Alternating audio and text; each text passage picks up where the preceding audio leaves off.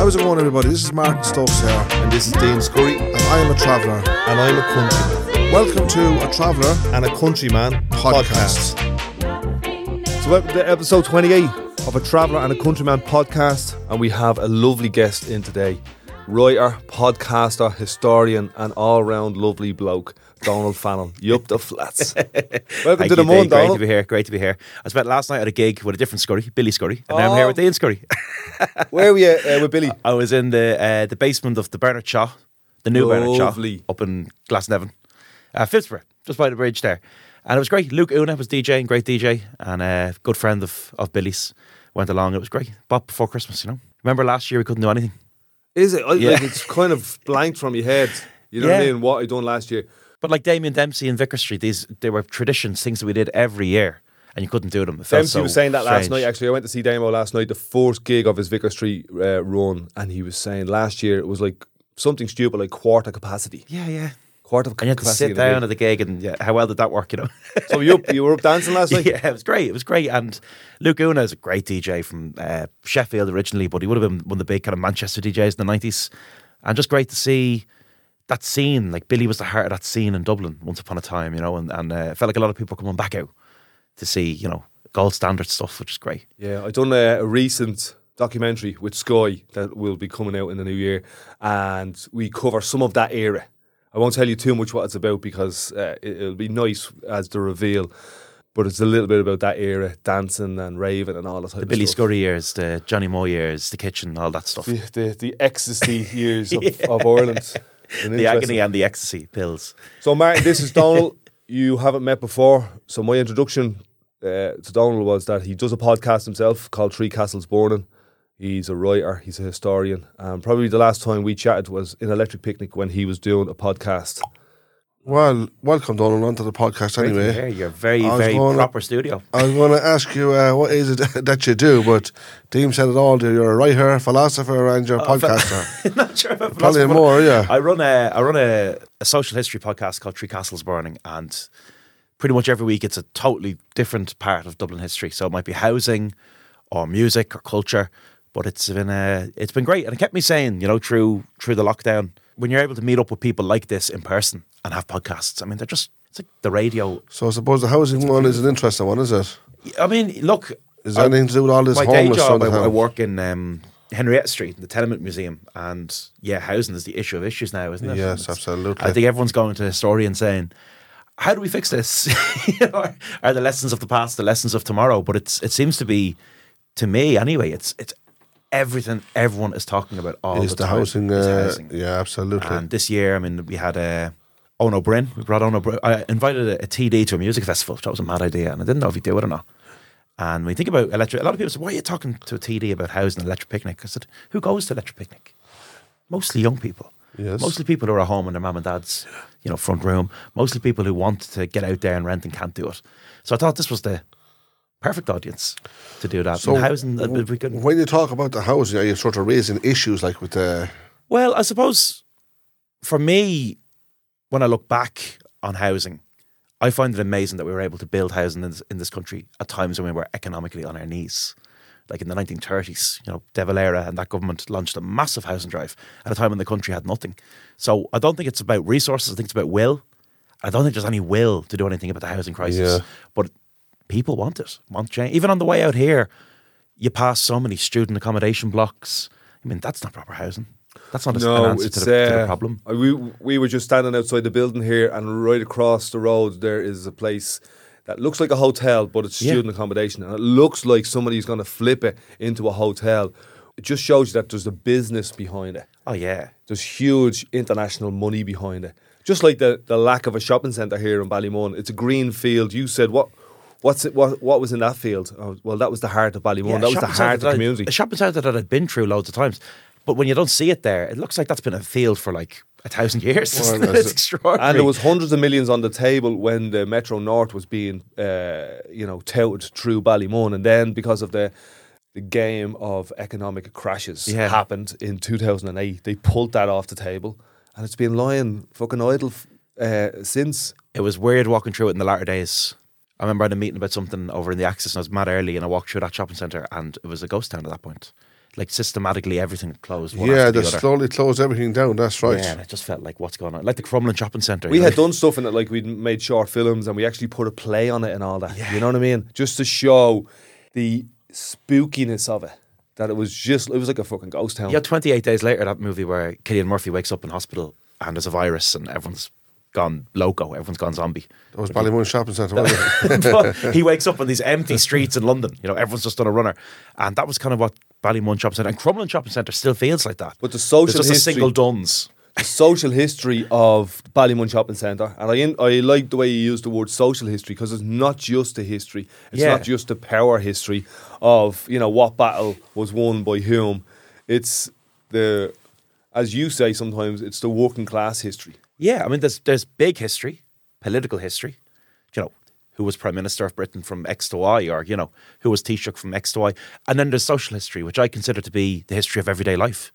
And that's what people are really interested in. People are very, very interested in, you know, the stories of, for example, uh, before I came here today, I was at a protest for the Ivy Markets on Francis Street. Oh, which lovely. Is just fucking falling into total decay. And there was a protest outside, and, and these uh, pretty much all local ladies, elderly ladies, were talking about what it was like to work there, and their mothers had worked there, and their grandmothers had worked there.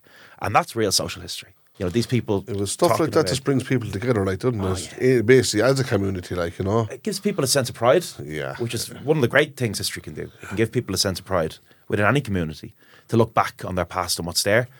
And, yeah, political history is fascinating too, but it's a different kettle of fish, isn't it? You know, it's... You know, I think there's less gems in it that, that, uh, that are unknown. You know, there are gems in it, and that's where we kind of get, you know, archaeology even, you know what yeah. I mean? There's a whole field there. In social history, there's so many hidden gems. Oh, yeah. The thing is, if you can get people to talk, I think the heart of social history is oral history, which is where you sit people down and you just talk to them about their life, what they did, or where they worked, or all of that. That's you what know, we done with Winnie, or not uh, Winnie, that's what we done with Ellie, uh, Martin's mammy, uh, a couple of episodes ago, and she just sat down. We were up in our, her caravan, actually, Uh, and we had a set up like this, and uh, just turned on the mics, and she just talked, and she just talked about living in tents, and my ma heard that, and she was blown away by it, and that gave her the courage to come on and talk about her yeah, social history growing brilliant. up. But sometimes what happens with people are quite people don't feel that their stories are important. That's right, absolutely. Yeah, and it's very hard to convince. It's the other person that knows the importance of it, isn't that's it? it? And it's the person be, that's listening, basically. And sometimes, I don't know if, if you had this experience with your mothers, but sometimes someone is all up for it, they're gung ho. And the second the mic turns on, they kind of get a bit worried. Yeah, that's anxious, right. Yeah. You know? So when you so break that barrier, my ma's one was about three hours because it was an hour of oh, yeah, and yeah, then yeah. we kind of got into it. Then you, you know what it. I mean? And then and then I said, look, we can edit all of the dead air out of it, all of this nervousness, and we could just make it flow. And that's the, the beauty of doing this. So relax, just relax it. Yeah, I think the fact that they know that it can be edited, it helps them to relax because. They can talk, get, talk into sometimes can talk into something that they might sort of think, oh, what, where did, yeah, where, yeah, yeah, where yeah. did I go there? Kind of. Shouldn't have said that. Whatever, well, yeah. knowing that that it can be taken out if they're if they're happy for that, like you know, yeah, it gives them that little bit of peace of mind, doesn't so it? God can't change the past, but Dean Scurry can in the editing. Yeah, absolutely. Can, yeah, yeah. I'm talking yeah. about editing because one of the reasons you do social history is to talk about the stuff that's been edited out or airbrushed over. And I, I suspect that that's why you got into this. Did you study history? I did, yeah. My background was in history. And I mean, I think every historian has a reason that they're in, interested in history. Um, my dad retired now. He was in the Dublin Fire Brigade. And he was simultaneously a fireman and the historian of the Fire Brigade. And he hadn't gone to college or anything, but he just became interested in this himself. And gradually over time in the job became the kind of in-house historian of the, of the brigade.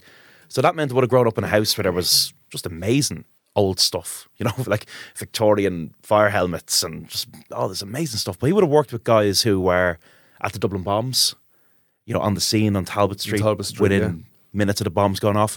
He would have worked with people who were at the Stardust. And you wouldn't have been a million miles removed from people who had memories of things like the burning of the British Embassy after Bloody Sunday. So there was this great culture of, of I suppose, uh, an awareness of the past, how powerful it can be, how heavy it can be. Uh, but he was really committed to um, gathering that history. So yeah. I think that was the biggest influence on And how on, airbrushed on it can be as well. Like you mentioned two tragedies, the Stardust and oh, the, the yeah, Talbot Street bombings. Like deep scars in the city in some ways. And not things people necessarily want to talk about. But it's, yeah. very, it's a very healing thing as well, I think, for people to talk about those kind of things. And I've noticed there's a lot of oral history work done now within fire brigades around the world, stuff about the troubles from lads who worked in in Belfast and Derry, like a horrible profession at that time, you know. But the awareness, I suppose, of that fire brigade history really interested me because it's work history, but it's also a big part of the city story, and it's connected to so many things. So in the twentieth century, like from the Rising all the way up to the Troubles, through those awful events we spoke about in Dublin, they've been at the heart of so much of the past, you know. And uh, yeah, the way he approached that really got me interested in history. That was the beginning of it all uh, for me. But he self-educated, published a couple of books on the on the fire brigade, and I think that was a real a great achievement. I think people always think you need a, a degree to do something, you know. You need passion. Passion. And was he many years working with the fire brigade? He was in it for three decades in Dolphin's Barn, which was Dolphin's Barn. was at one point the busiest fire station in Europe, and apparently it was like the second or third busiest in the world. It was just, it was just a madhouse. Why was that? Just, just it was loads uh, of people there. Yeah, it was covering a massive area. Yeah, uh, it, it was kind of covering parts of the city, the centre, but also Crumlin and Drimna, and it was just a busy place. It was just a never-ending circus of a fire station. But he is loved that, it. Is just, that's just on the canal there, is it? Right in the canal. Yeah, right I know. Canal. Uh, I have a history, and my father has a history with the fire brigade because we washed the windows of the fire brigade. Um, I was telling Martin yesterday, as we drove past the headquarters uh, near Clontarf, my dad got a contract for cleaning all the windows for the fire brigades. Brilliant. And it was it was a job or a contract he could hang his coat on. I think he got a mortgage for our house in Ballybock on, on the strength of it, like, you know what I mean? Well, you know, you could end up working in Dolphin's Barn Fire Station, you could end up working in Dunleary Fire Station. some, yes. some of them were easier than others, you know.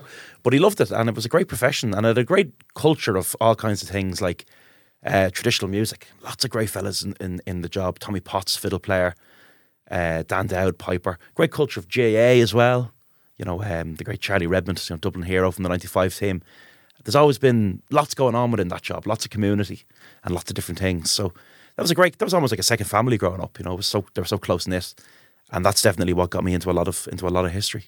Yeah, and it kind of it rolls off your heart as you say it. You know what I mean? It's yeah. not an academic thing for you, it seems. It's yeah, it's the real life of the city. Every, every time I walk down a street in Dublin, I'm just thinking, who lived here? Or who worked here? Or why is this street even called what it is? I find that really interesting. Yeah, my brother was in Prague uh, the other day, and he was looking around in awe of the city, and I was saying, that happens to people when they go to our city. Yeah, it just doesn't totally. happen to us as much. Because we walk down the street every day, so we kind of yeah, yeah, yeah, yeah, whatever. But I've started falling in love with all the shores. Yeah. You know, the coverings, the big manhole coverings, because there's, there's so many of them is different. I had an idea for a project actually to screen print them and turn oh, them brilliant. into T-shirts. Like, you know? Brilliant. Some of them are, are, are brilliant. But yeah. you forget, like, sometimes you're walking through Dublin and you're walking over the puddle, the river puddle. We don't see it because it's underneath us.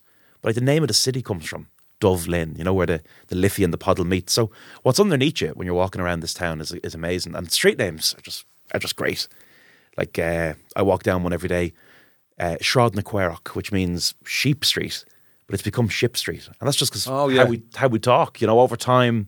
And was that because another. it was anglicised? Is that, is that yeah, what happened there? But it, it, back with like medieval times, there was literally sheep on the street, and yeah. now it's now it's somehow become Ship Street, nowhere near the Liffey. So the way these names change and evolve over time, Nassau Street, you know, House of Orange, Nassau, King William of Orange, not the most popular man in Irish history, and we have a street named after him in the middle of town. And we don't Nassau mind because street. we don't associate it with yeah, him. exactly. If there was a street in town called William of Orange Street, I mean, the fucking street signs wouldn't last a day, you know. Yeah, there'd be, pro- there'd be protests there. There'd be paint bombed. But Nassau, House of Orange, Nassau, oh, fucking nobody knows what it means, just leave it. So when you when you dig into these everyday things, like just the names of streets and the rivers below us, and uh, it's amazing when you look up and look down. And how far do you go back, or do you, do you just skip around, you know what I mean? Uh, I kind of...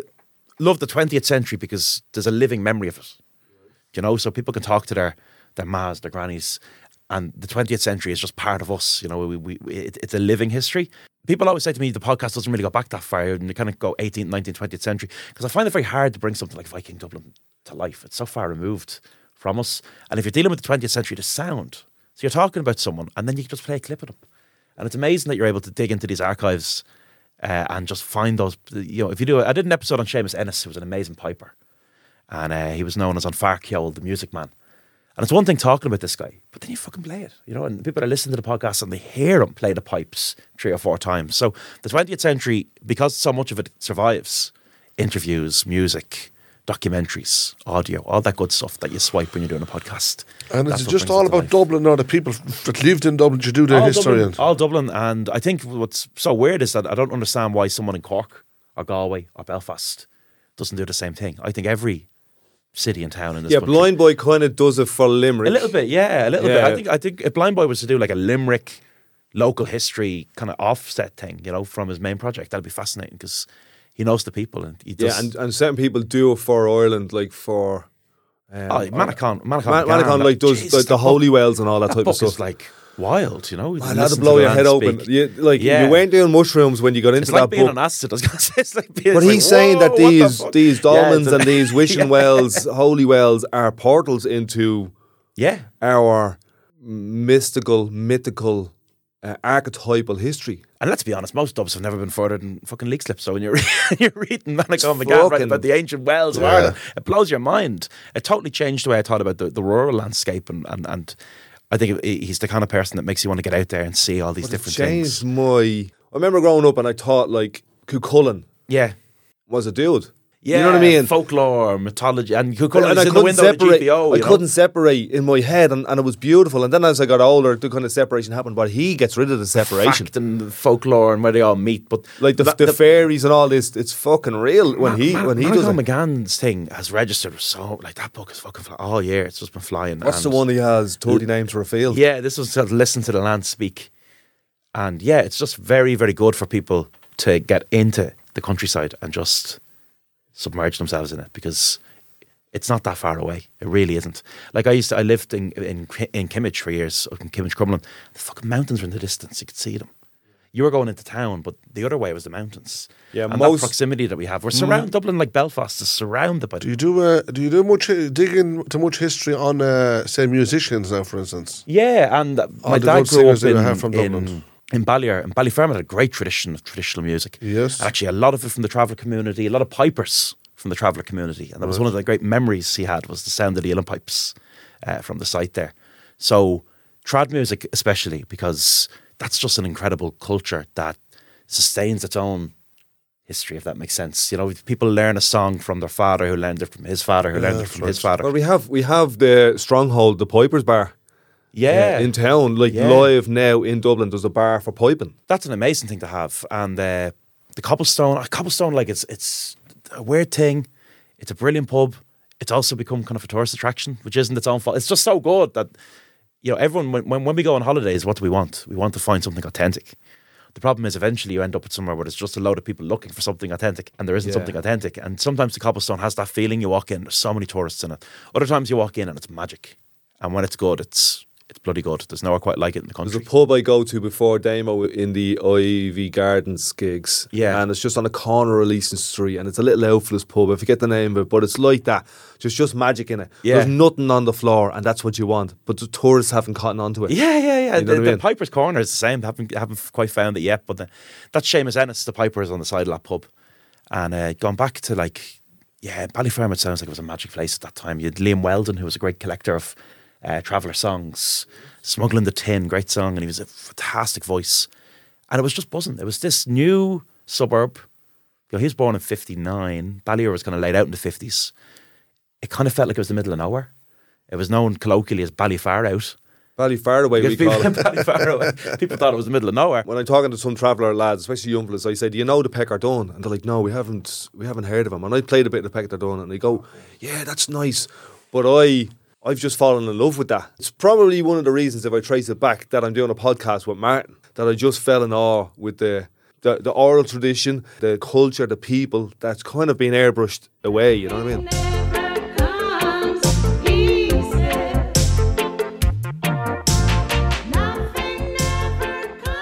I remember uh, I was, me and Damo had an old swim down the Dollymount and we packed off and we got a bit of food and we got back in the car and uh, he said, do you mind if I play an old song? And he stuck on Chris and Stevie and it was, I was fucking full of every emotion you can imagine. Joy, wonder, sadness, sorrow. With his own song, yeah. With his own song. And I'm thinking about releasing this song. I was smiling, two of us were smiling and full of tears at exactly the same time. And I think that that's what that does. It's great how people put, uh, put these into songs because... They mightn't be able to. Uh, they mightn't just be able to sit down and talk that. Yeah, yeah. Where they can have the time they to uh, sit down, like say, write it up, and it's obviously come from themselves, and then put it into a song. Yeah. So it's there for them just to even reflect back on it if they wanted to. But to sit down with somebody else and just to talk that song out, They might not be able to do that. I'm not saying they wouldn't, but yeah, yeah, yeah. The chances are that the public, they wouldn't know, uh, they mightn't express it as well or as good as they actually can through a song. Yeah. Because I think, um, I think by uh, through a song, not only the words, they're pouring their emotions on top of it as well.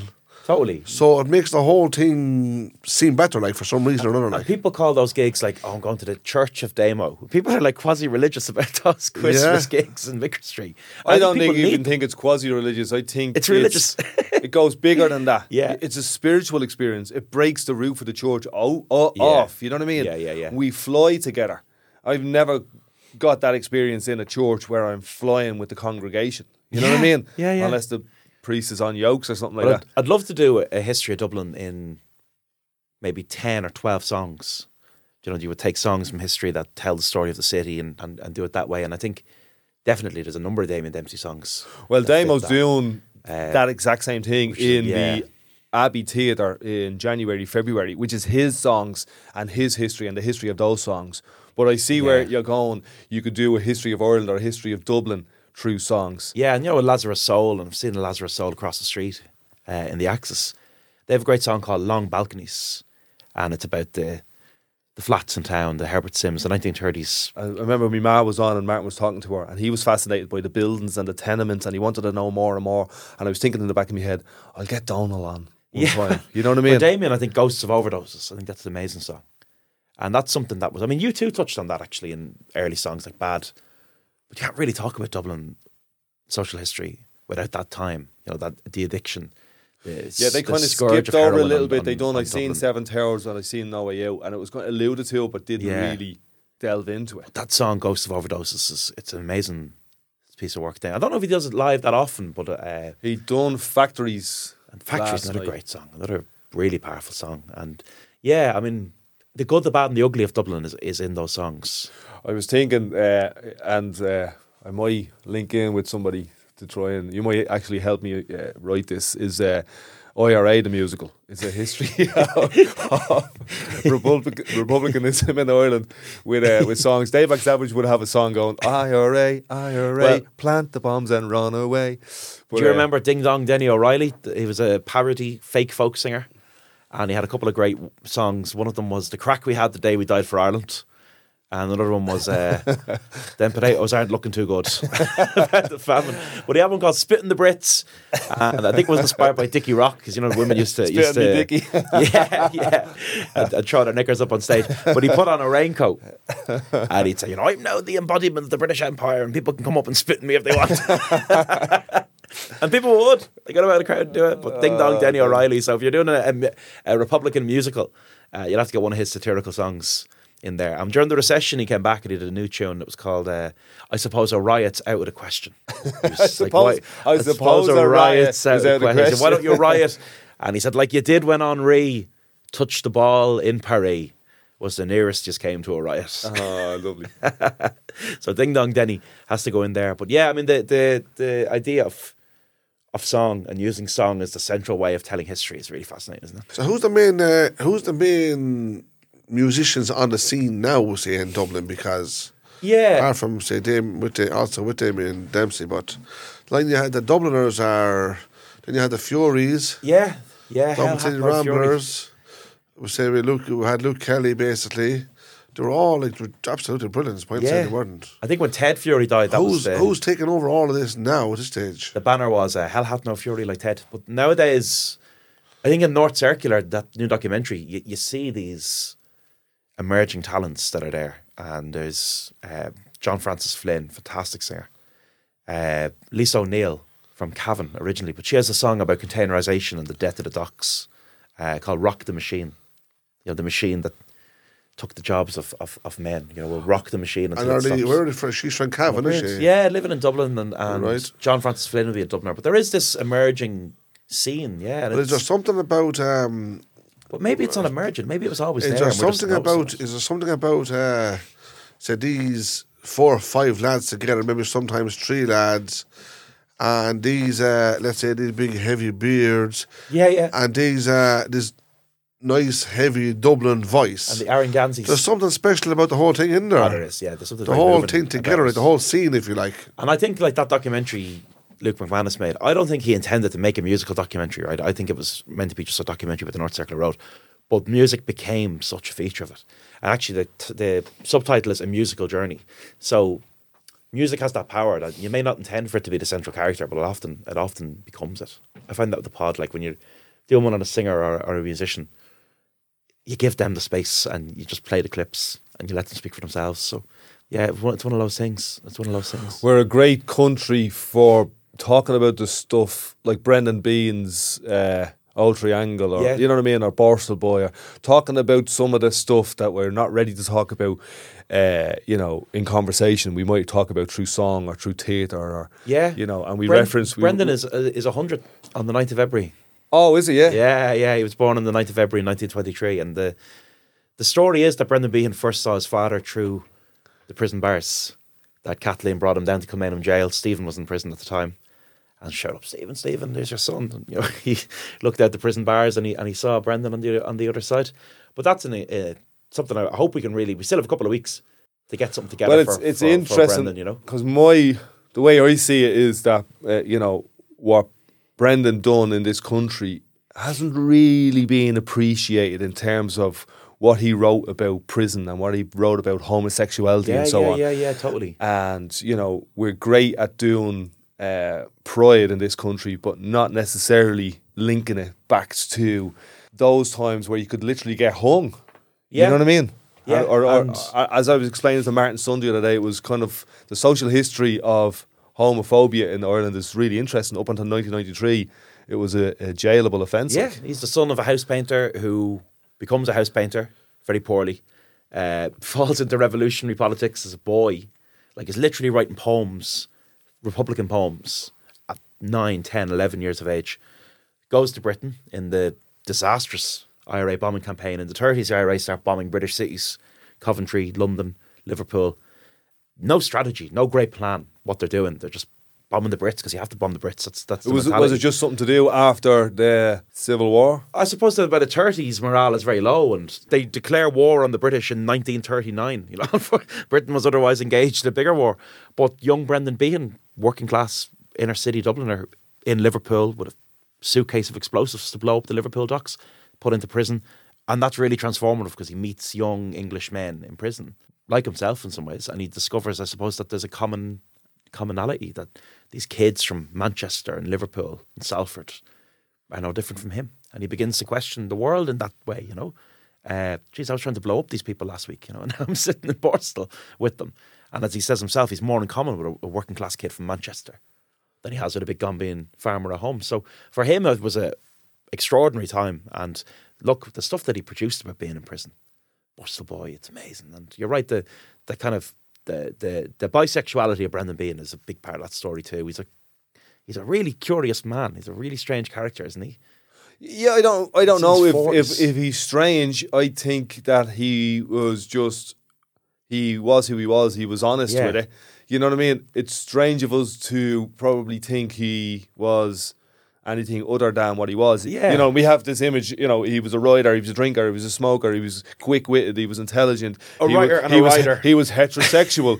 you, yeah, it yeah. doesn't, it doesn't, you know what I mean? He also, he, he also liked to, to lie with men, he liked to lie with women, he liked to, he liked intimacy. Yeah. Uh, and we kind of lose that, I, I think, a little bit. But he didn't I mean? hate Britain, you know, which is the amazing thing. Like, he, he, for someone who was, you know, over there as a young Republican volunteer, like, he, he knew his Shakespeare like the back of his hand, and, and his, his mother would just bring the kids around town, apparently, just walk them around town all day. That was Oscar Wilde's house, or that was Yeats's house, or, you know, fed them with stuff and poems and music and and, and story.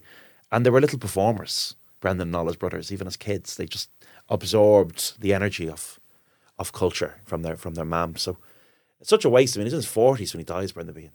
And he doesn't really, he doesn't write all that much. He reminds is, me a little bit of Bill Hicks, the comedian. Yeah.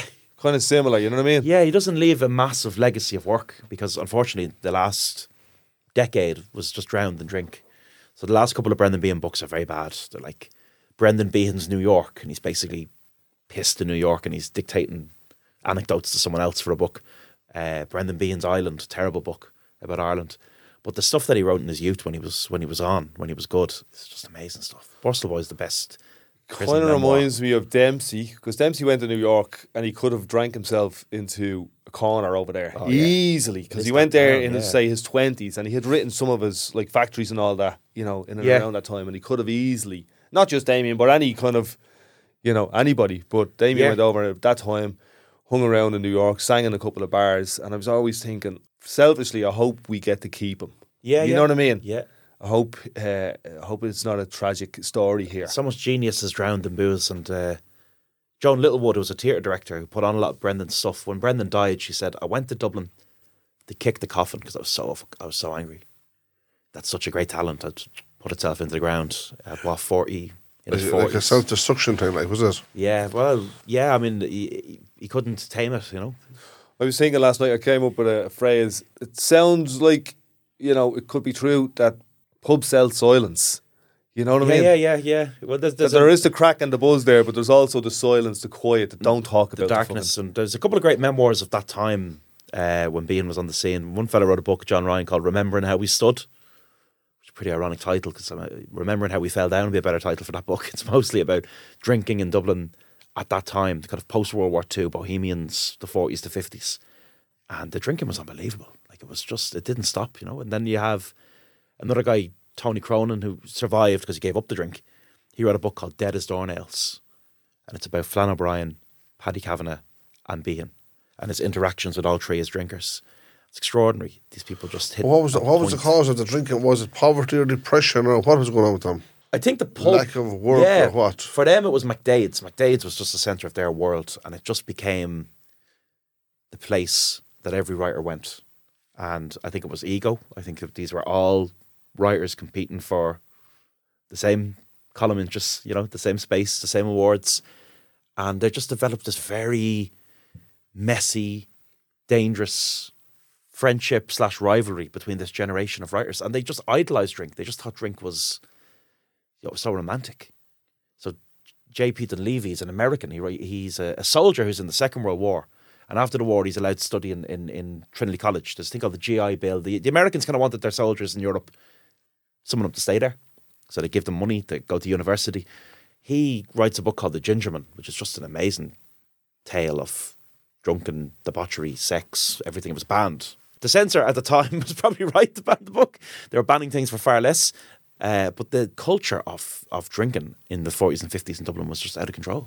And drink was proportionately a lot cheaper than it is now too. So you could drink yourself into a into a stupor on the regular, on the, on a poet's wage, you know. Costs a lot of money to get pissed in this town now. Yeah, I was out last night and I went into a bar yeah. beside Vicar Street, and uh, cocaine was the order of the day. Yeah. Oh my God. I like it's not something it's not on my uh, it's not on my radar, it's not on my palate. Yeah. You know what I mean? Like, a, pri- a pint has, has, has gone towards six and sometimes over six euros in the, in the city. Yeah, it's yeah. extraordinary. So, yeah, the days of uh, sitting in McDade's and drinking twenty pints of Paddy Kavanagh are definitely are definitely over. You're right about Coke. I've noticed that too. And I don't I don't like Coke. I don't like the energy of that. I drug. don't like the energy of it. I went into a bar and I seen one fella who I knew, uh, and he wasn't on it. And he kind of looked at me, gave me a hug, and then he looked around going, this place is fucking nuts in it. Yeah. And there is a kind of, there's a new social thing that's happening in Dublin uh, post-COVID, where it's just like it's snowing every fucking night in every pub. Yeah, yeah, it's yeah. fascinating, like, yeah. you know what I mean? And I just, I wonder where we'll be in twenty years, what we'll be, be writing about, or will it just be a blur? Because I know that the kind of ecstasy era of the eighties and nineties, there's not so much written about it. It's kind of a bit of a blur, like, you know what I mean? Yeah, yeah, that'd be a great, that, uh, yeah, I've kind of dallied with the idea of doing a podcast episode on the Asylum, which was, oh my God, yeah, which was like a rave, Sackville place, a rave off of Holland Street. Yeah, that became the most notorious nightclub in the city. And I think the, the earlier clubs than that, like the Flickers, which was in the Hershford Centre, that was kind of electronic disco vibe. That came out of the gay movement, and that was a very. F- they would they were would say like, oh, if a, if a record takes off in New York City, you can hear it, you can hear it in two weeks in Flickers. You know, it was kind of the disco vibe and feel good and connected to the kind of gay rights movement. Uh, but the Asylum, when it came along, was just constant negative press coverage, and there's a couple of overdoses there. Ecstasy wasn't really understood. It was a new. It, it came here quite late actually compared to in Britain. I think pills were like fifteen pounds at one point, or twenty pounds according to the at a certain point towards the end. Which and is... and the asylum was towards the end. The social history of the asylum is it was towards the end. It was towards the greedier end of of that kind of era, you know? Which is amazing, and no water and just kids just yeah. yeah. You know, they turned the, they turned the water off notoriously in the Temple Temple Theatre. Yeah, it's amazing stuff, isn't it? And and even chatting to Billy about about that history, like he talks about when the when when the drugs thing was at its height, you'd, you'd have people outside some venues, like abusing people going into going into nights, you know, fucking junkies, all this kind of stuff about about, about ecstasy. But the, the the asylum had constant negative press, worse than anything I've I've, I've seen. In, you'd have drunken any... people falling out of pubs, slagging off teenagers doing pills. Yeah, That's, yeah, it's, it's interesting. Yeah, and I think that'd be really interesting to look at some of those clubs, like the Sides, the Temple of Sound, the Hirschfeld Centre, the Asylum. But yeah, the Asylum really terrified people. And even the, the branding of the club was quite kind of satanic. Yeah, well, it was a fucking asylum. Yeah, it kind of looked like a goth music venue. It didn't look like a like an electronic music venue. But I'm really interested in the history of those clubs and, and how people uh, engage with them. You know, the Hirschfeld Centre, Flickers Disco. Well, where's the Hirschfeld? I don't know anything about that word. Flickers is the Dutch word for, for faggots. So they kind of yeah. took it and reinvented it, you know. And uh, Flickers was... The Hirschfeld Centre was on on Found Street. It's now Tola Vintage, near McDonald's in Temple Bar. But the Hirschfeld... Oh, I know where, I know what you're talking about, yeah. The Hirschfeld was a gay political centre, community centre, but Flickers, the disco, was what brought most people in the door. And apparently it was just... electronic music like this had never been heard in Dublin before. For many people, it was their musical awakening. There was a place in Dublin that I used to go to when I was like fifteen, sixteen, and it was called the Well Fed Cafe. Have you come across that? Yeah, that was on... That was in Temple Bar. Where it was, was in Temple Bar. I think it was like Crow, Crow Street. Street. Yeah, yeah. But it was this place you could go. There was art on the walls, and they put food in your belly for nothing. They had big pots, basically. Yeah. And you just walked up the stairs, and there was always something on, a stew or a rice dish or something like that. And it was like the the starting of Temple Bar, what, you know, where, yeah. where Temple Bar is now was a million miles away from there. It was real community. So Temple Bar was bohemian. It was kind of countercultural. It was a bit weird. Uh, lots of secondhand shops, little record shops. You know, when you read the papers on, on Temple Bar in the early days, they wanted it to be kind of Dublin's left bank. That was the idea that was there. And important. Like the Hirschfeld Centre is important. The Irish Film Institute, when it comes along, was important. Because that was the kind of cinema that wasn't getting a, a fair hearing.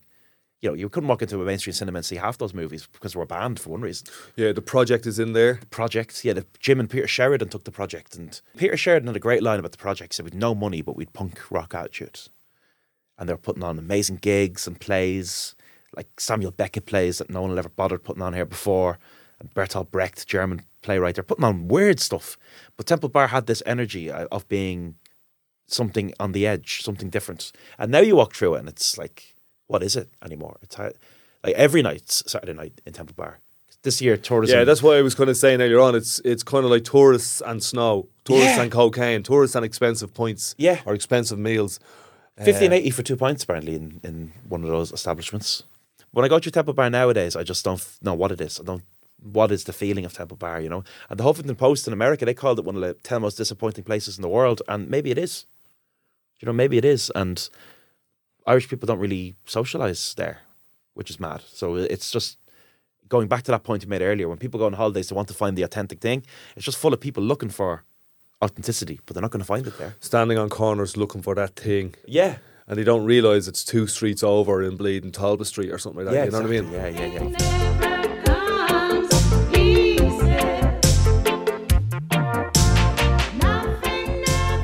Uh, yeah, so something I wanted to cover with you was it's twenty twenty-two, twenty twenty-three, we're one hundred years since Civil War. Yeah. It's something that, like Martin was asking uh, there earlier on, why is there a lot of drinking in Ireland? And I think part of it has got to do with civil war and the stuff that went on in this country that we kind of brush underneath the carpet. And I was watching Brendan Gleeson's uh, narration of the Civil War on R T E. It was like three episodes. Yeah. I was sitting there with my man and Dan. It was just really nice pieces in it. And one of the bits that stood out to me, and I had a conversation with my dad, was, and I didn't know my dad knew this, was about the blue shirts and fascists and uh, coming to Gael and all that type of stuff. And then we would start talking about, you know, what's going on in East Wall and refugees and all that type of stuff. But I was just, yeah, I really liked his summary of that period uh, because if if not for that, what other way do we know about it? What other way are we talking about it or celebrating, or um, not not necessarily celebrating, but just even discussing yeah. it around the bleeding the kitchen table? Well, it's tough because up to this point, we've had this thing called the Decade of Centenaries now. Since about twenty thirteen, we've been marking big historical anniversaries. And until this year, they were pretty much all things we were on the same side over. You know, so we'd nineteen thirteen, and we were the one hundredth anniversary of Larkin, and we, you know, I remember twenty thirteen, there was a lot of talk about unions and workers' rights and all of that. The Easter Rising. I mean, we remember what the Rising was like, the centenary in twenty sixteen. It was massive for communities. I remember the, the beautiful mural on the, the shopping centre next door, you know. Uh, there was a real feeling in, in Dublin, especially in working class Dublin in twenty sixteen, that there was a positive thing that came out of that centenary, and it was about identity, and it was about, you know, civic republicanism and the ideas of nineteen sixteen, and the women really came through. That was one of the the, the, the strong themes of the nineteen sixteen one hundredth anniversary. Then the War of Independence, uh, with big days like, you know, the one hundredth anniversary of Bloody Sunday, and that was a bit of a pity because, you know, with COVID the stadium was empty, but you still had very powerful commemorations and the the the, the torches on the hill for those that were murdered that day. So up until this point, we were all commemorating things that we kind of broadly agreed on. And the Decade of Centenaries was a very good thing in that sense. But now we're into something which is very contested, you know, which is the Civil War. And it's, in fairness to that documentary, Gleeson's uh, narration, that documentary, they didn't hide the dirty stuff.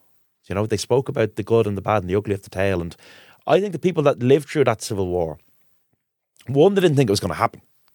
So, yeah, people had taken different sides on the treaty, they'd fallen out with each other. But like the I R A, for example, march into the forecourts on, along the quays. And uh, when they're in that building, when they occupy that building, some of them, Ernie O'Malley and uh, Sean McBride, every day they went for coffee in Bewley's. They just walked out of a building that was occupied, went for coffee, came back again. So they didn't expect it to come down to it. Then the Free State, using borrowed eighteen-pounder guns from the British, opened fire on the forecourts. And I think that generation of people felt, we never thought it would come to this, but it had. And it's brutal. It's more brutal. More people lose their lives than in the, the War of Independence before it. Uh, it totally divides people on a family basis. Some, you know, you've got brothers who take up arms against each other. You've got this unbelievable moment where Kevin O'Higgins, government minister, signs the execution papers for, for a man who was best man at his own wedding. Can you imagine putting into the grave the best man at your own wedding, Erskine Childers? So that's a brutality. It's vicious, and it's an oxymoron. There's no such thing as civil. It's like friendly fire, you know. Civil war. It's, in in the Irish language, they sometimes call it Cúige na Dtríthe, the War of the Brothers. Cúige na Cara, the War of the Friends. But there's very little friendly about it. As I was saying at the start, I think that that's part of our history that's yeah. shadow or hidden or too dark of a cave to go in and you yeah, know, and, and explore. What they achieved, right? They achieved something. They got a, a free state. But when you're fighting a revolution, you fight it on a massive slogan. So the big slogan in Ireland, if you walk down a street in Dublin in nineteen nineteen, if you walk down a street in Cork in nineteen twenty, the slogan that was written on every wall was Up the Republic, which is a big slogan, Up the Republic. Up the flats. Like no one writes, yeah, no one was shouting up the twenty-six county Irish Free State with dominion status within the British Empire. You know, what they got wasn't the great dream that they wanted, but it was still an achievement. And afterwards, I think some of them felt, you know, Kevin O'Higgins had a great line. He said, we were the most conservative people who ever had a successful revolution. He thought what they got was fine. But other people, I mean, we were talking about the Abbey earlier on, we were talking about Dame O'Haviland's play in the Abbey. Helena Maloney, who was an actor in the Abbey, I mean, she was left-wing, she was someone who'd been involved in the women's movement, the labour movement, and she didn't recognise the state as, you know, the achievement of the revolution. And she had a beautiful line. She said, we saw a vision of Ireland, pure, happy and free. We didn't achieve it, but we saw it. And we left the travellers so, out. So she she felt like the world was going to be transformed by the Irish Revolution. And that's just not what happened. So it looks pretty dull and grey, Ireland, in the twenties and thirties. And we left the travellers out. Yeah. Well, and I'm saying that again yeah. because, you know, like Martin's in the room, and yeah. part of our history at that time uh, was the airbrushing of the travellers. Oh, completely. Completely, yeah. And I suppose the, the state, when it's born, uh, it's obsessed with a couple of things. One thing it's obsessed with is property ownership. So the new state, the Free State, the first housing scheme they build is Marino in the twenties. And it's tenant purchase. And what that means is they basically want the people to get those houses, to own those houses. And as far as they're concerned, they're, they're making a property-owning population. That was the dream. They were going to move everyone up the social ladder. So, so is that the first time that that kind of idea had come into Ireland? Yeah, that tenant purchase idea that these these are going to be, this isn't public house. This, these will be property owning people. You know, what was the real idea for that? The obsession. I think it was ideo- I think it was ideology. I think the the fathers of the first state, people like Cosgrave and Kevin O'Higgins, they were deeply conservative people, and I think they just want us. I suppose they they they one they were they were I think uh, they were kind of frightened of organised labour and, and the working movement, the working class movement. But two, I think they wanted to create a middle class society, and they felt that property ownership was a was a core part of of that. So it's not until the thirties, and in fairness to Fianna Fáil, right? You know, my granddad would have said they're a bunch of bastards, but there are a bunch of bastards. Fianna Fáil had a big support in, in, in working class Dublin for a long time because they built public housing. They built... They had support here in Ballymun in the, oh, in the seventies and eighties. Support, enormous support. And Ballyfermot, Cabra, Crumlin, Kimmage, you know... As did the Labour Party. Go on and on and on. Yeah, I mean, the, when, when, when Fianna Fáil came into power in the thirties, they take a different approach to housing. They build a lot of working class housing on both sides of the river in a big in a big concerted way. But the first government, like Marino, on one level it worked, but on another level it was tenant purchase. The rents were too high, so that meant the masses of people who were living in the tenements could never even dream of living in them. One newspaper said it was the aristocracy of labour. So it was Guinness workers, and it was people with good regular jobs who got those houses. And it's funny that that's one of the first things they did, isn't it? The new state, that they, they go straight in with that idea of the tenant purchase, of making... Because Martin asked me yesterday, we were driving uh, around the city and I was showing him where I used to live down in Ballybock uh, when my parents pulled out of Ballymun in the late eighties, early nineties when heroin started to grip, and my dad decided I'm going to, you know, go back to the fold. He's from yeah. town, he's from Sherry Street. And he was going, what's the obsession with home ownership amongst, yeah. you know, country people, settled people? And I think a lot of people in this country don't want to own property. No. You know, I've no desire to own property, but the reason people end up going for houses in this country is because they're terrified of the rental market, which is completely unregulated. Uh, you know, you're. But is, is the is the rental is the rental market just like this now for the past couple of years? I think it's always been chaotic, and I think the the rise of Dublin, you know, post Celtic Tiger, or you know, the tech rise of Dublin. That, that there's a lot of.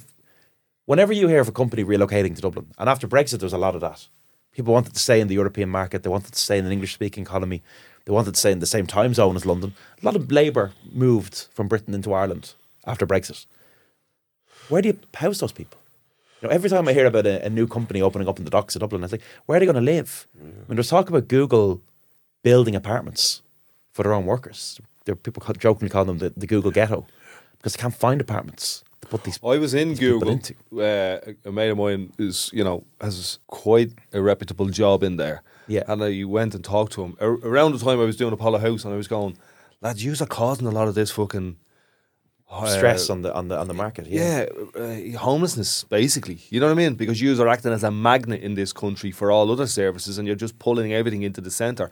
Where the fuck is everyone going to live? Mm. And you, you, inevitably, you, you're going to push people who've had social history in Pier yeah. Street and blah, blah, blah, blah, out further and further and further, which yeah, is an interesting... An extraordinary summary. Number of T Ds are landlords, like a massive, massive number of T Ds are landlords, and they have to declare their interests. And remember that the recent nonsense with the T D, couldn't even remember how many investment properties he had. So if people are invested in the crisis, you know, if you're a, a, a landlord of multiple properties in a housing crisis, is it in your interest to try and fix that crisis? Maybe it isn't. No, and look, and, and like like the drug industry, you know what I mean? If you have a product and you reduce its accessibility yeah. in the market, you're going to drive up the prices, and yeah. you're going to have people scrambling over each other to get to, to to get the thing that you have. Yeah, so it's, it's I mean, Rory Ahern, you wrote that great book this year, and a great title for a book, Gaffes, Why No One Can Afford a House and What We Can Do About It. It was a great read, and I think one of the things that I, I really get from that, and one of the things I feel very strongly is that I don't want to own a house. I just want to have security in the rental market. So if you live in Berlin, Angela Merkel in Berlin rents her apartment. The former political leader of Germany is a renter, because renters in that city, you've got so much guarantee of, you know, the right to stay and rent increases only in line with inflation over time. Here, you just someone can ring you and say, "Oh, the rent's up four hundred quid next month." You're like, why? How? But there's a, there's a history of it, uh, the field, the Bull McCabe, the yeah. land. You know what I mean? Which I think has been the story had that, of that has been weaved into get your foot on the property ladder and and that myth. A history of people that were dispossessed of land. Does yep. that does that mean then that people are being forced into buying houses then? Great question. Maybe by certain rules. I think the fear of the rental market is forcing people in. And I, I, I have a lot of friends who be, I'll be in my early thirties, but friends that are maybe ten years older than me, and in their forties, they really start to panic and they're like, okay, so will I ever be able to retire? Do you know? Because of mortgages, like yeah, exactly. And will I get a mortgage now? Am I too late for a mortgage? This so fear, yeah, this I think fear is the motivating factor. The fear and the pressure that puts on people. Oh, it's amazing. People, getting yourself on that ladder for some people, it's meant to be this great, you know, moment of um, progression or whatever. You know, for many people, it's like having a baby. It's like something that they really aspire towards.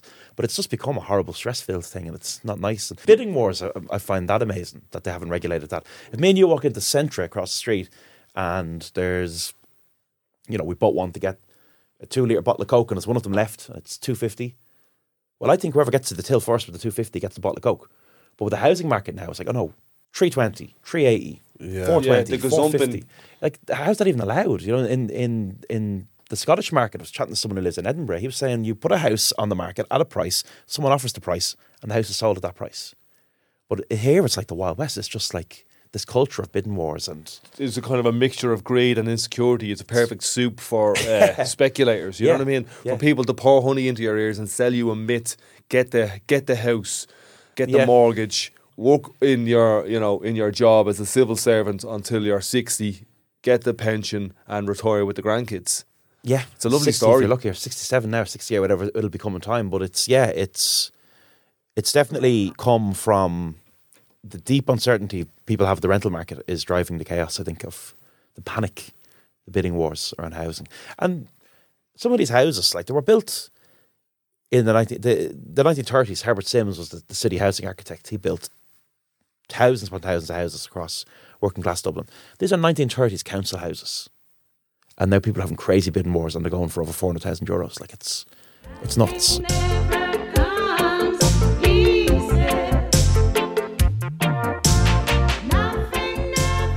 Yeah, so I was looking at a video this morning of um, Dole T V. And it's ten years, uh, our ten year anniversary since uh, me and you sat down. And we had a similar conversation.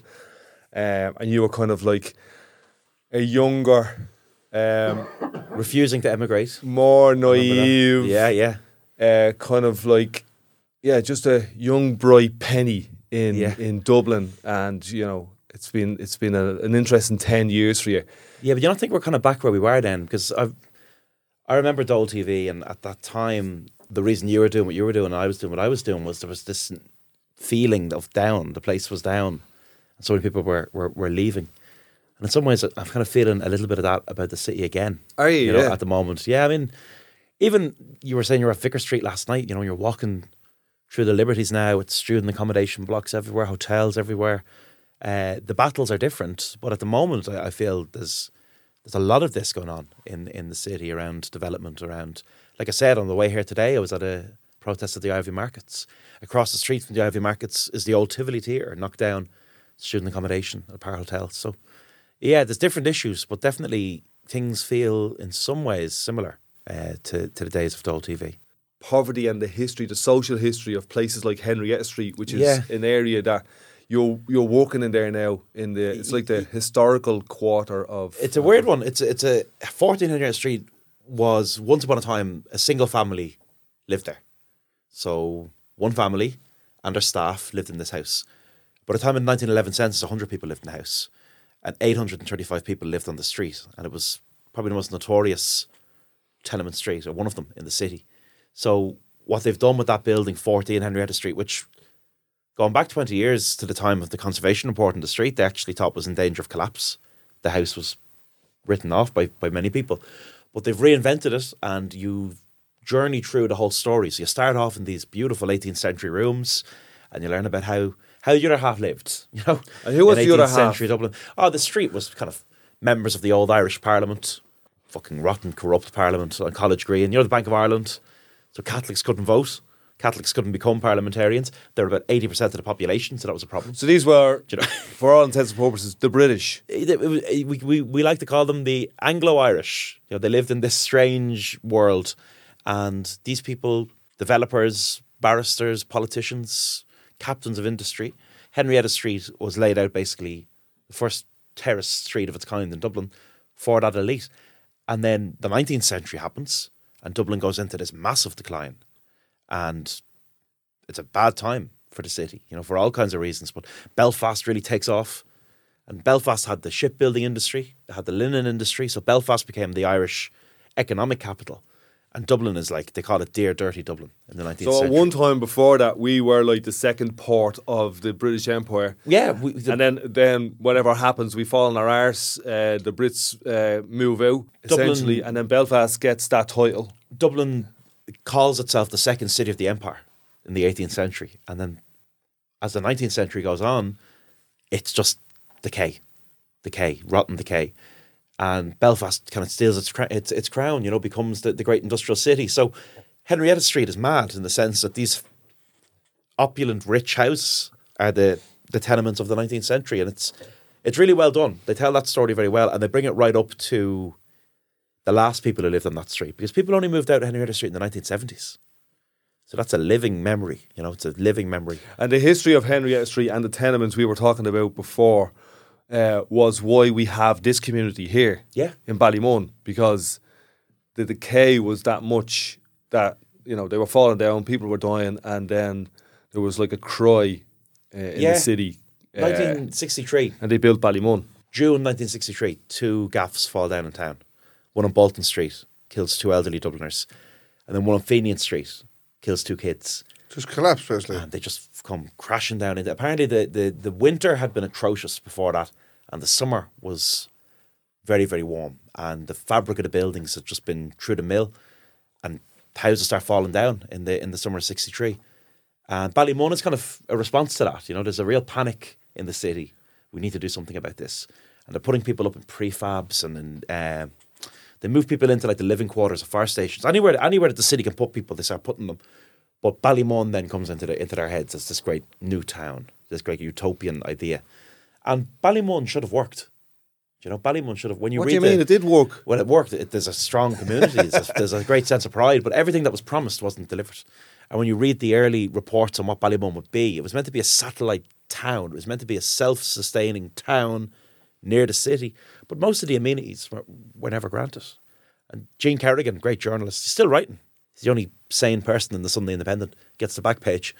But he came out here when the, the towers were brand new. I think they were two years old. And he spoke to people. And they just said, there's, there's nothing for kids to do. And they said, ironically, for a place that has nothing for children in it, it's overrun by them. There were so many kids and so many hopeful young families that just, what they needed in life just wasn't provided. So when you look at the, the, the towers, I think they were... I think we need to build up. I think that's going to be vital to getting out of the housing crisis and everywhere. I think building up good quality public housing is important.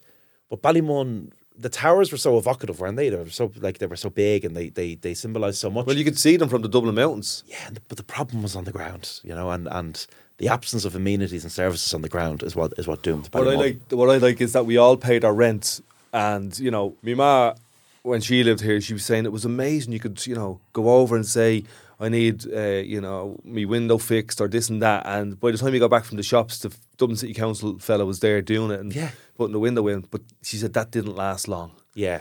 And although lifts, we, although you know? we continued to pay our rent for thirty, forty years, the upkeep of them by the landlords just didn't happen. And it reminds yeah. me of the tenements. So what's I mean? the story with the, te- the yeah the, te- the tenements? Um, Henrietta Street, is that all, was that all tenement street at one time? Back in the day, in the eighteenth century, it was essentially one family, one house. And then in the nineteenth century, a couple of landlords move in.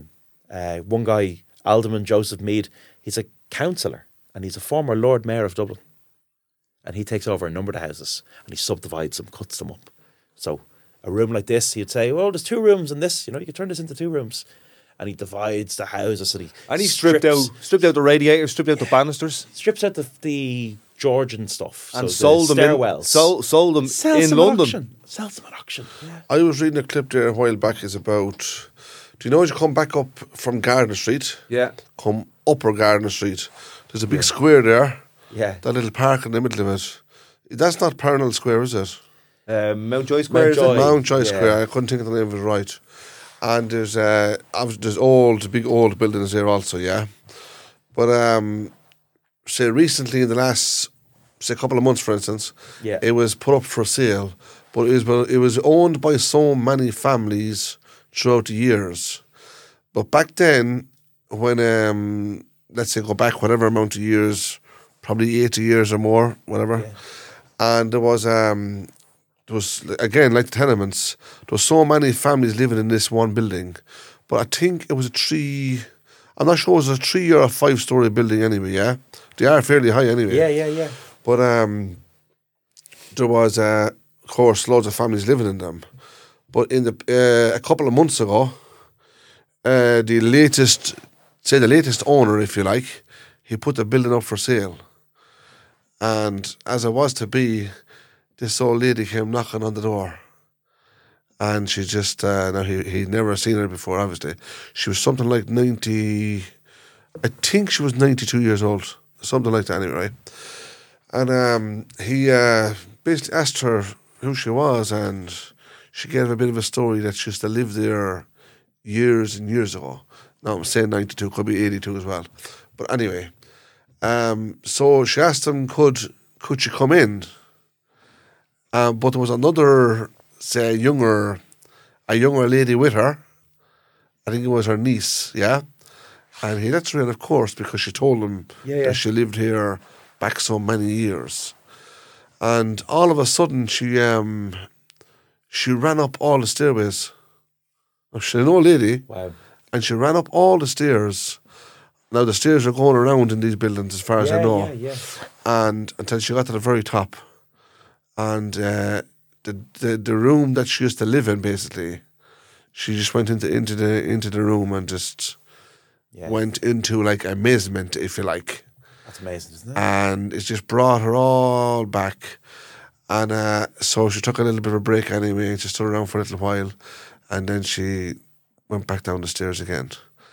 And the owner asked her. He said, "If you don't mind me asking," he said, "why did you do that?" She said, "I'll tell you why," she said.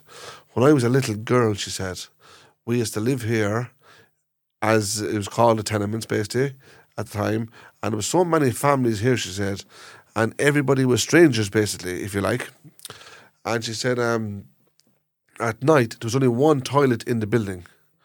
And at night, she said, if I needed to use the, the bathroom, basically, I was too scared. There was no lighting in the in the building.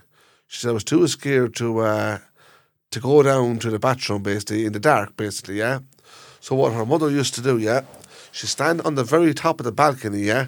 Now, the stairs are going around, yeah, down the way, basically, in a ring, right? And she said, I'd um, the mother, her mother would stand there, and she'd light a paper, and she'd get the paper ready, it was just lighted, basically. That's dirty. She let it drop slowly, and the girl, as this woman now, as, as she's an old lady now, as a young girl, she'd run as fast as she could down the stairs to keep with the light. You see? So now she had the whole, she had light the whole way down, brilliant. And of course she used the bathroom, and she'd shout up to the mother, then the mother would light another one. Wow. And she'd run all the way back up the stairs again, because the paper was keeping the stairwell lit up, basically, yeah. And she went back down the stairs again. Social history at its best. Yeah, but that was brilliant. It was a lovely story, and um, she explained to the she explained to the, to the owner. She said, "When I seen the, someone told her that the place was for sale, basically, and she said I knew she said I'd never ever ever get a chance to do this again." She brilliant. Said, but they couldn't believe. What astonished them most was how fit she was for an old lady. She ran right up the stairs. Yeah. Brilliant. But that, that was only about, like, I read that story about three months ago, probably. Wow. Yeah, absolutely. That's a lovely... Would you come in that's and amazing. Have a look around? Would you come into Henrietta Street? Into where? Well, I that, know, I'd love to go into that one that I was talking about. Oh, deadly, I think yeah. it was number seven on that and, uh, and Mountjoy Square. Mountjoy Square. Well, Donal works in uh, Henrietta Street. what I was, what that brought me back to that little bit there was, when he was explaining about Henrietta Street, I was thinking in your mind, there's probably hundreds of people that have wonderful stories. Even if times were hard and times were rough, they could probably think back that the, these were their happiest times. They can still bring the happiness and the good stories out of that, if you know what I mean.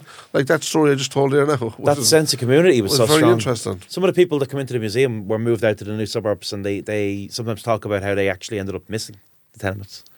You know, even though they had their own front garden and their own back garden or whatever in Crumlin, which was a mad thing for a kid who'd grown up in a single room in Henrietta Street, they missed the community of the street. And that brought some people kind of longingly back, which is fascinating too, isn't it? Yeah, it's lovely. Uh, I'd love to go in with you, Martin, because that's where Donal is working there, and uh, another mate of mine, Dara, is working there as well. And um, Dara's invited us in in the new year. If we want to go in, bring a couple of people in and we'll have a look around. Oh, There's so much of this. History of Dublin is tied up in there, but the history of part of the history of Ballymun is tied up in those tenements yeah. as well. And there was a family from Ballymun, uh, the Winsons, lived in uh, Henrietta Street. There's a, an R T E documentary about the tenements there. Yeah, Catherine has uh, given some great stuff to the museum over the years too from that family. I'd say there's a million. I'd say there's a million good stories about these things. The old, and I think that that's what you enjoy because you can see a smile on your face yeah. there. It's those who sings, who sings the song of the Dubliners, was it? Dublin in the rear all times. Yeah, yeah. Funny enough, I I I, uh, I got to know a fella in the last couple of years, Liam Sutcliffe. He's since passed away, but he was the guy who blew up Nelson's Pillar. And I interviewed him about that. And I went along to Liam's funeral, and they played that song, Dublin in the rear all times. And there's a line in it, you know, the pillar and the Met have gone. He fucking blew up the pillar. Horrible song. It's gone. Liam, got, Liam got rid of it. Yeah. But yeah, I love that song, Pete Saint John. It's it's uh, it's, it's quite emotion, emotional, isn't it? Quite emotive. Like the first time I spoke to you properly ten years ago on Dole T V, you were talking about "Come Here to Me," which was you turned into a book. Yeah, and, and I think and blogs they were a moment in time. You know, yeah. they were the, they were the thing. Ten so years it was, ago, it was a blog that you turned into a book, and now you've got a the, podcast, podcast turned into a book. Yeah, Three Castles Burning, and turned into a book called "The History of Dublin in Twelve Streets." Uh, it's done well. People, I think, people got very into podcasts uh, during the lockdown. You know, I think when you when you all you could do was walk around five fucking km and lose your mind, uh, they were a great help for people. I think, and I think that that built up a community of people that feel an attachment to it. So it's good to see the book doing well. It's funny, people always say, oh, books are yesterday's thing or whatever, but people still love them, you know. They're, um, the idea, it's kind of like a, it's a small book, so you can pocket it. And I've been talking to people who said, yeah, I went down the twelve streets. Where can people buy uh, Three Castles Born in uh, the History of Dublin all and twelve good bookshops streets? And a few bad ones. Yeah, a few bad ones. But I always go to the independent ones. I always support the little ones. So in town, I love uh, Books Upstairs on Dallaire Street. They have a lovely coffee shop in there as well. It's a great place to go and...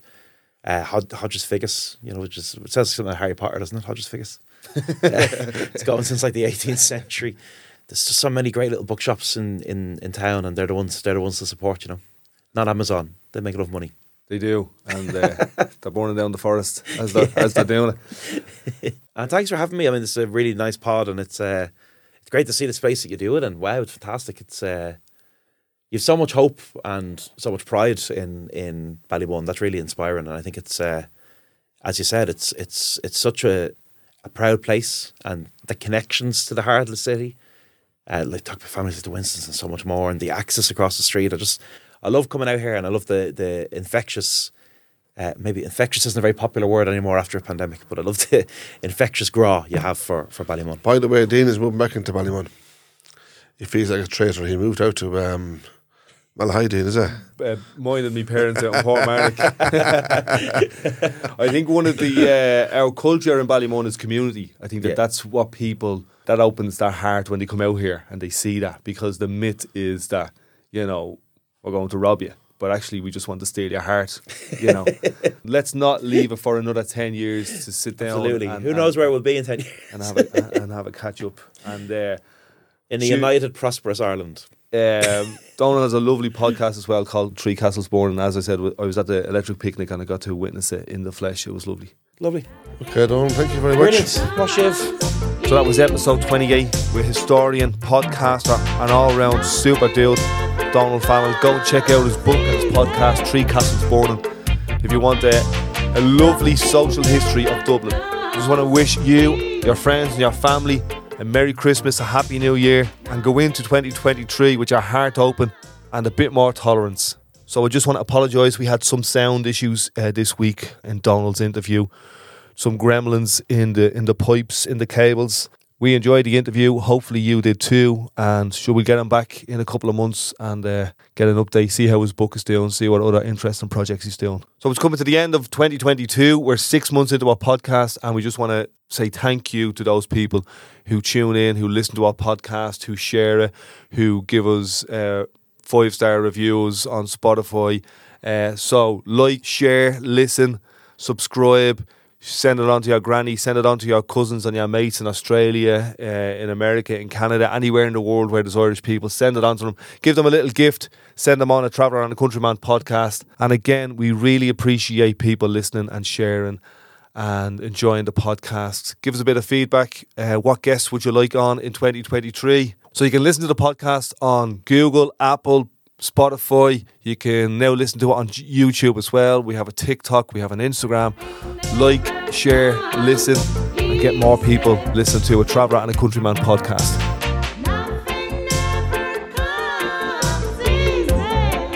So that's us for this episode, Traveller and a Countryman podcast. If you like it, let us know, share it around, and uh, shall we see you on the road?